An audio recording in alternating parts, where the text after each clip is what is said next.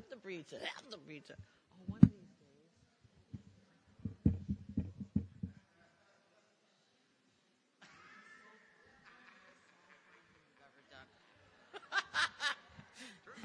That's right. Good to see everyone today. It is, it feels like maybe it might actually be spring. I don't know. I hope. It's getting close. It's beautiful. But you know, it's only March 13th. Well, I only have just a couple of announcements for you. The first is, um, hopefully you have it on your calendars that next week we are off because of spring break. So historically, we take off when Williamson County takes off for spring break. And just by way of reminder, since we're talking about that kind of policy, if it's bad weather, we follow Franklin Special School District. But for school closures like at Christmas and spring break, we follow Williamson County. So there's that. Hopefully that's, we can keep that rhythm the same and we'll eventually, when by the time Jesus gets back, we'll have it locked in. So if you come next week, I think you'll find more folks on 30A from our church than in the sanctuary. And then we'll resume and we'll have four more times. Can you believe it? We'll have, we'll have, I think, uh, the 27th of March and then three weeks in April. So yeah. So there's a lot happening at the end of Romans and that's what we'll be. And then we always conclude the week after we conclude uh, is the silent auction, which will be um, it's an all skate and it's so much fun. And so hopefully everybody will plan to do that. The next thing I want to tell you, the most exciting thing is that David Cassidy has published his first book and it releases of all days, April 1st. It's not a prank, it's real. There are actual, you can buy the book and there will be pages, so it's no prank. He worked really hard for a real book. That's coming out April 1st. It's called Indispensable, and I have had the privilege of reading, and it's gonna be, it's glorious. It's the basics of the Christian faith, and it's laid out chapters by categories that are just essential to understand. So it's great for those who, I mean, there's, it's a meal for anyone, any walk of life. I, I see a great application for those who are being introduced to the Christian faith because they're getting it straight from the start. So I really encourage you guys to pre-order and let's help the preacher. Help the preacher. Help the preacher. So I want to, I want to pray, uh, for that and for our morning and we'll get started. Father, what joy, what joy to be able to, um, talk about a book that's already done after the planning, the writing, the praying, the the marvels along the way of ways and things that you decided you wanted to have communicated and it's exciting and I pray for a major blessing on the world through this book Lord it's your story your gospel and what a privilege it is to even you know just be any tiny part of spreading the news of your word and I pray um, for this morning. I pray again that as we come to the conclusion of Romans in this last portion of our study, that you would continue to have your way, continue to teach us and inspire us and give us ears and eyes to see. And for those of us who are seasoned and have studied a long, long time, show us new things. And for those of us who are fresh and new to your word, show us things that we need for today. Um, we love you and we thank you. I pray for David and for the teaching of your word. Um, be with him, bless him, inspire him. In Christ's name we pray. Amen. Amen. This is the book. I got, I, yeah, I got a few, um, advanced copies for the, to give to the folks who helped on all the editing. And so Diana, this one's yours. And, uh, so it says, for Diana, with thanks for your friendship and fellowship in the gospel. There you go. Ah, that's awesome. You are my indispensable friend. Bless you. you. Ah. it's a it's a Nashville. There you go. There you go. It's a Nashville centric book. It's got a foreword by Scotty Smith, an endorsement from Nancy Guthrie, Scott Sauls, and Ray Ortlund. So it's uh, it's like you know, it's got everything but the Grand Ole Opry in it. But it does have, well, huh? There's no hot chicken stains on the pages, but uh, it does have some good does have some good uh, music quotes in it though, which uh, you had to chase down and So all that was fine anyway. So, uh, yeah, yeah, yeah, it's not too, uh, not too early to pre-order. So there you go. Um, let's turn over to Romans 14. And this morning, uh, we're in your study guide on, let me make sure I'm in the right spot here. I believe page 32. That's right, page 32. So, uh, this section, which goes through chapter um, uh, 15, uh, really ties together the whole issue of welcome and hospitality and community that is rooted in the gospel.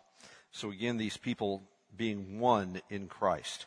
So if we pick this up in verse 13, we've spent a lot of time on the weak and the strong and how we welcome uh, each other and serve not ourselves but one another.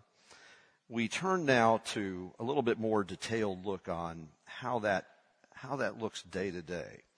And I think what would be helpful is if we just read 14, verse 13, down through, I'm going to say maybe verse 6.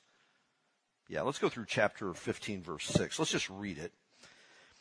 Therefore, let us not judge one another anymore, but rather determine this, not to put an obstacle or a stumbling block in a brother's way. I know and am convinced in the Lord Jesus that nothing is unclean in itself, but to him who thinks anything to be unclean, to him it is unclean. If because of food your brother is hurt, you're no longer walking according to love. Do not destroy with your food him for whom Christ died. Therefore, do not let what is for you a good thing be spoken of as evil. For the kingdom of God is not eating and drinking, but righteousness and peace and joy in the Holy Spirit. He who in this way serves Christ is acceptable to God and approved by men. So then, let us pursue the things which make for peace and the building up of one another. Do not tear down the work of God for the sake of food. All things indeed are clean, but they are evil for the man who eats and gives offense. It is good not to eat meat or to drink wine or to do anything by which your brother stumbles. The faith which you have, have as your own conviction before God. Happy is he who does not condemn himself in what he approves. But he who doubts is condemned if he eats, because his eating is not from faith, and whatever is not from faith is sin. Now we who are strong ought to bear the weaknesses of those who are without strength and not just please ourselves.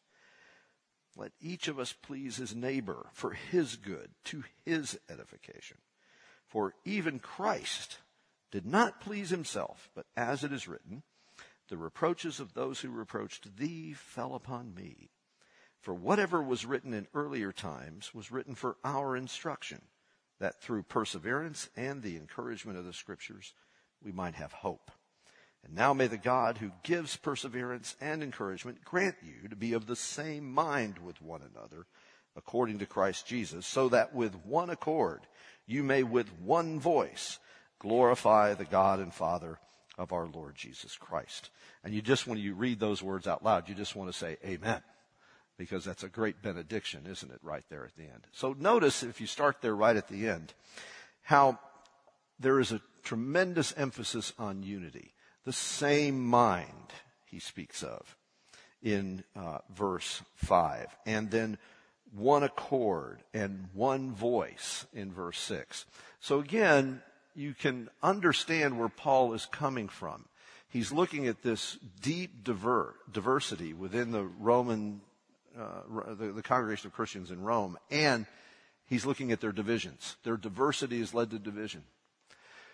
And the division isn't simply ethnic or religious, it's attitudinal. There's an attitude of superiority that many are having towards others. So he wants to subvert that and remind them that they're one in Christ Jesus and that they're, as followers of Jesus, they are not seeking their own, but the good of their neighbor, the good of the person who they are in Christian fellowship with. Verse 19, just to note that real quickly in passing. So then, this is chapter 14, verse 19. So then, let us pursue the things which make for peace and the building up of one another. Uh, I, I think that should should be like a social media policy right there. People should like, you know, make a sticker out of that verse and put it on top of their their um, blogs, and it might um, might uh, shift the way they communicate. But of course, we have to have that attitude in all of our communication with each other. And that's why Paul says we are to walk in love. So in verses 13 through 19, there are a few nevers that he places in front of us. Do not pass judgment. Don't put a stumbling block in front of others. Don't create hindrances for others. Now, all of this, of course, is in the context of the strong, and we've spent quite a bit of time on who the strong are using their liberty as a means of condemning those who they regard as weak, of keeping them at arm's length in reference to community and fellowship. And so what Paul is clearly saying here is that this is rooted in an attitude of judgmentalism. Verse 13. Let us not judge one another anymore.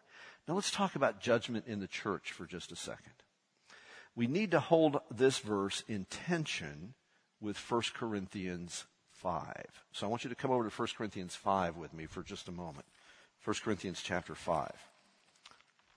Now in 1 Corinthians 5, Paul talks about judgment in a very different kind of way, but it's in a very different kind of context. So in um, 1 Corinthians 5, let's look at verse 1. It is actually reported that there is immorality among you, and immorality of such a kind as does not exist even among the Gentiles, that someone has his father's wife. And you have become arrogant and have not mourned instead in order that the one who has done this deed might be removed from your midst. I, on my part, though absent in body, but present in spirit, have already what? Judged. I've judged him. Okay. Who has so committed this as though I were present. In the name of the Lord Jesus, when you are assembled and I with you in spirit, with the power of the Lord Jesus, I have decided to deliver such a one to Satan for the destruction of his flesh, so that his spirit may be saved in the day of the Lord Jesus, a verse which is not in anybody's refrigerator that I've ever seen. All right. So here Paul talks about judging. And you would think, well, now wait a minute. He says here, judgment is is good. But over in Romans, he says that judgment is bad. Well, what is he really after? Well, for instance, let's even qualify it a little bit further. Look down at verse 9 of chapter 5 of 1 Corinthians. I wrote you in my letter not to associate with immoral people. I did not at all mean with the immoral people of this world or with the covetous and the swindlers or with idolaters, for then you'd have to go out of the world. Okay.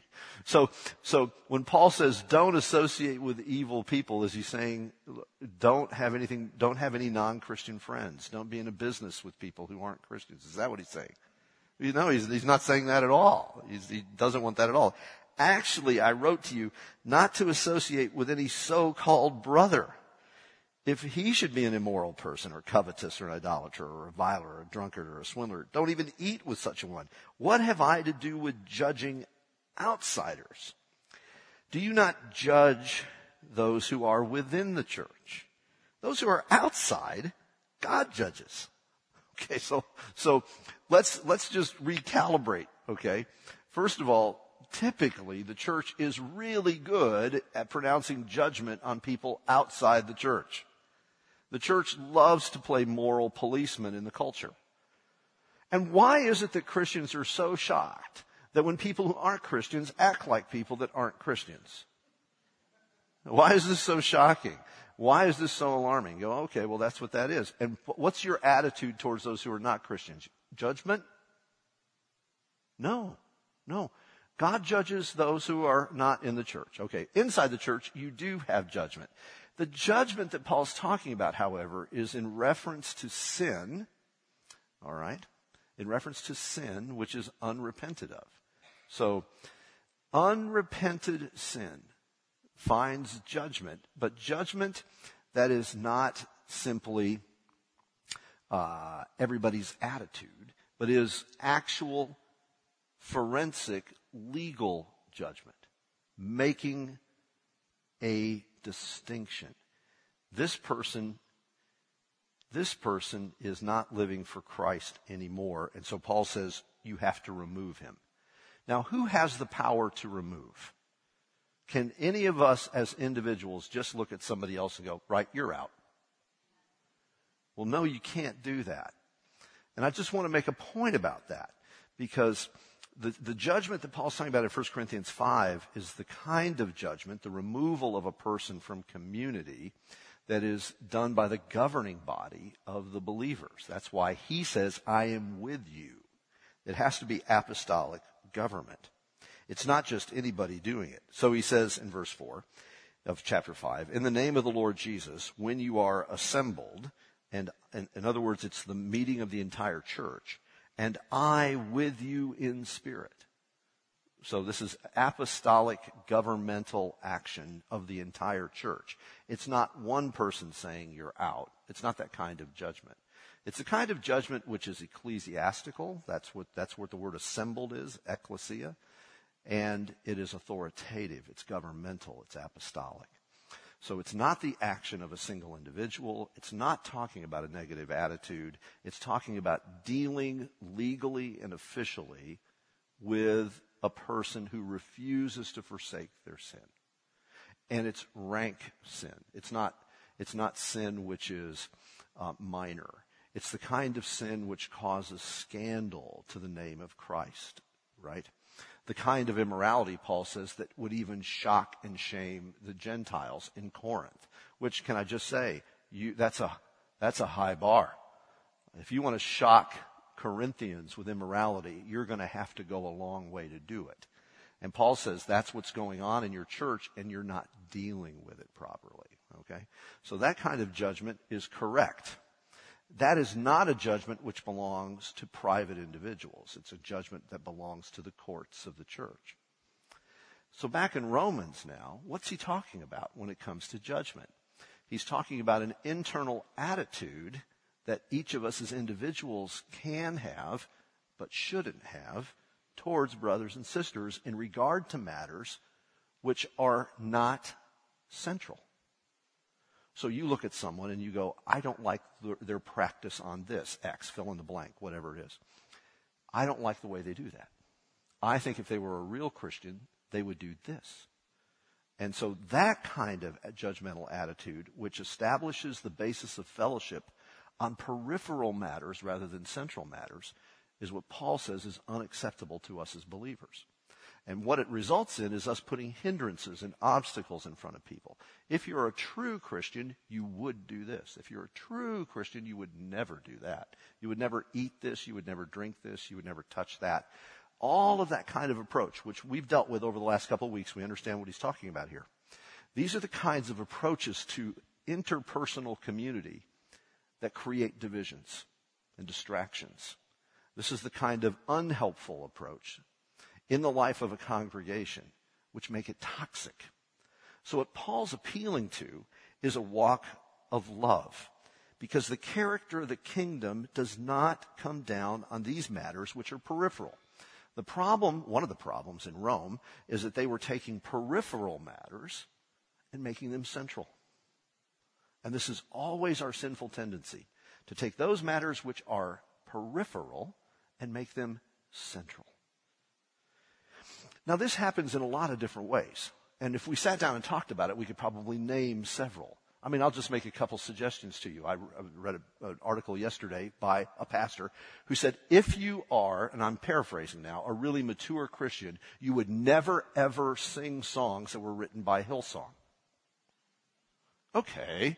Now, has Hillsong's done some dumb songs? Yeah, probably, but I can name some dumb hymns that were written over the last couple hundred years, okay? All right. So it, it and I'd quote some to you, but you'd probably like them and then I would offend you. And I am not that silly, okay? So, so when uh, again you're taking a peripheral matter, like if you're a true, uh, you know, and, and he's of course he's getting it. Amen, brother. That's right. Absolutely. You're you're speaking my language now. Now, what is this kind of what is this kind of thing doing? Well, what it's doing is it's creating division. It's creating boundaries of fellowship which exist around peripheral matters. Well, if you're a true Christian, you only use music that is from the 13th century right? If you're real, you know. If you're a true Christian, and I've seen it go the other way, if you're a true Christian, if you're really with it, then you not only speak in tongues, you sing in tongues, and you sing one song repeatedly over and over and over again until you reach a point of nirvana and faint out on the floor. Then you're a real Christian. Okay, so I've seen it go both directions. So what I'm saying now, now by the way, is it is it wrong to sing the same thing over and over and over again? No, it's annoying Okay, that's, that's, that's, that's okay. But, but actually, when you go, when you look in the book of Revelation, it says the angels never cease to sing what? over and over again, holy, holy, holy is the Lord of hosts. I mean, so actually I think you could make a case for some kind of constant repetition, actually. Now, I don't know if the angels float off into nirvana and get slain in the spirit. I have no, and have a Benny Hinn moment. I don't know. I have no idea. No, they don't. Okay, that's a different issue. But you see, my point is we have to be very careful not to take issues which are on the peripheral, which are matters of personal preference, and make them the boundary markers, the central issues of how we have fellowship with other people. Somebody says, well, I think this is the right English version. I prefer the, you know, the NIV, the nearly infallible version. Okay. Which, okay, okay, all right. Uh, the NAS or the King James. I'm a King James only kind of guy. Well, thou art mistaken, but okay. But, uh, that, you know, I mean, whatever. So w- when people start taking peripheral matters and make them the touchstone of with whom they can have fellowship, they are in violation of the principle here. All right, where's our, where's our real fellowship? The kingdom of God is not eating and drinking. It's not about what's going into you. It's about what's established in you already. Righteousness, peace, and joy in the Holy Spirit. So the life of the gospel for a believer is righteousness, which of course we've talked quite a bit about here in Romans. The gift of righteousness. And the peace and the joy that come because of the gift of righteousness. Therefore, Paul says, having been justified by faith in Christ through his death on the cross, we have peace with God. So is the righteousness of the Gentile different than the righteousness of the Jew? And of course, what's the answer to that? No. That's what Paul's established. So they have the same gift of righteousness. They can have the same peace with God. They can have the same joy in Christ. This is the stuff that matters. Keep central what is central. That is where our fellowship exists. It's around the gospel. Those are the essentials. And all of that is through the power of the Holy Spirit. So the Christian life is marked by the pursuit of peace at the expense of, I've put a word in here, adiaphora. Now, how many of you are familiar with that term? Have you heard that word before? Adiaphora. What's adiaphora? Well, adiaphora is a term that refers to those matters which are not essential. The non-essentials. They are matters, to be sure, which could have a certain degree of importance. Here's a matter of, of, of potential importance, but it's, it's not a determiner of fellowship. Where does the Apostles' Creed go in the liturgy? And some of you are going, uh, do we do the Apostles' Creed? Okay, so, so all right, if you have a, where does it go? Well, I think it should go um, right after the confession of sin. I think it should go after the sermon. I think it should go right before the communion table. All right, I could make cases for saying a creed at any number of different places in a liturgy. Um, that would be, but if somebody came and said, now there's only one way to do that, and I can't have fellowship with you unless you put the creed in the right spot. Right? We're not really worshiping Jesus unless you got the creed in the right spot, Pastor. I'm going to just look at him and go, whoa, you, you need to find a new church. I need to help you. Here's a gas card. Let me, um, let me pay for your trip. Um, because, because, because you're, you're confusing what is essential with what is peripheral. Right? So th- these are matters which, to be sure, have a certain degree of importance, but you cannot attach to them the weight that you attach to the truly central matters. So don't build your church on adiaphora. Their whole church is built on adiaphora because that is how they establish what they would call a market niche. We're the church of this. See, nobody else really has this emphasis. We're this emphasis. And so they take a matter which isn't central and they make it central in order to attract people that want that central thing. We're all about this. You could do that with healing. You could do that with music. You could do that with preaching. All of these things are important things. But, you know, do you preach sermon? How long is a sermon supposed to be, by the way? That, see, there you go, right? Uh, 30 minutes, right? Make them laugh, make them cry, and 15 minutes say goodbye. Um, unless it's at a funeral, right? If, if it's at a funeral, you know, I was told, you know, this is what you're told. Talk about the Lord, talk about the deceased, talk about 10 minutes. That's about, that's how you do that, all right? So, you know, how long's a sermon at a wedding? How long's a sermon on Sunday? Etc. Well, well, well, well, it needs, uh, you know, I mean, when I was in Austin, I preached 18 minutes. I got to do 25 here. I thought the millennium had broken out, you know. And, uh, but there are plenty of pastors who think if you don't preach for 45, 50 minutes, you're really robbing people. Well, is that, is it an important matter? Well, yeah, it's important. It's important. But do you really want to be the church that says, we're the church that preaches 50 minutes? We have a hymn prayer sandwich and we, we're the church that measures on the word of God. We don't give, we don't give those little homilies. We don't do sermonettes that produce Christianettes. You know, all that, I've, I've heard all that kind of stuff over the years, you know, that kind of thing. Oh, you know, oh no, of course not. You're the church that preaches for 50 minutes so everybody gets a good nap. I get it. But, okay, so all of this kind of attitudinal stuff about matters which are important, but not central, cannot be how we define our existence, and they cannot be issues which take hold of our attitudes and give us an air of superiority to others. That has to be managed from our soul.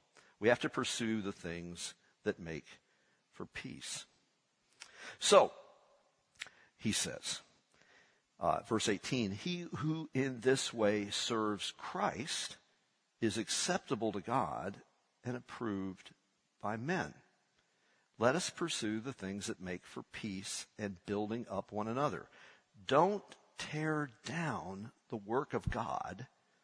What's the, the work of God is people for the sake of food, the peripheral. Don't tear down people.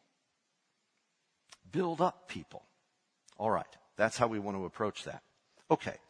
This is important for us to understand then, and just as, as an aside, Paul makes here, about the nature of creation itself. He says in verse 14 of Romans 14, I am convinced in the Lord Jesus that nothing is unclean in itself. But to him who thinks anything to be unclean, to him it is unclean. So let me ask you, is wine unclean? No, it's not. It's not unclean. It's not, it's not.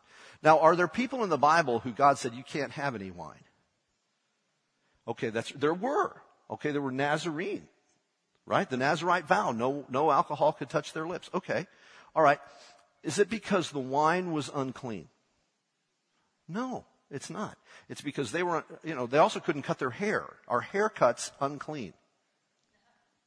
Ask the bald guy. Okay. So, All right. So the issue isn't, is, and this is, this is an ancient view of the world. It's associated with words like Manichaeism and Gnosticism, in which the material world is unclean and the immaterial world, the spiritual world, that's holy. But the material world is unclean. So your flesh is unclean and the chair is unclean and whatever else. Certain foods are unclean, that kind of thing. Well, no, Jesus has made very clear it's not what goes into the person that defiles someone. It's what comes out of what? What comes out of their heart that really defiles. That's where the real uncleanness lies, is not in the creation, but in our souls. So don't fall into the trap of thinking that some substance is unclean. And this happens a lot in um, Christian uh, uh, sects, S-E-C-T-S, where you have uh, groups that say, well, well, we're, we're this kind of Christian, so we only eat these kinds of foods. There's a group, I can't remember what the name of it is. It's some weird thing where um, they got a big building up on um, near Concord Road on Franklin Road. Uh, Weigh Down, it started as the Weigh Down thing. Huh? Yeah, okay, so uh, they've made the whole kingdom about eating and drinking. It's all about food. And if you just, you can be in our church if you eat the right foods, and these are the right foods, and this is the wrong foods, and if you have the right weight, and all that kind of stuff. That, that kind of thing you see is, in, is total legalism, and it's an absolute violation of everything that Paul is saying here. So where you regard things as unclean, you know, so, so listen, when you see substances, you don't look at the created order and say that is unclean. The uncleanness is in the human soul.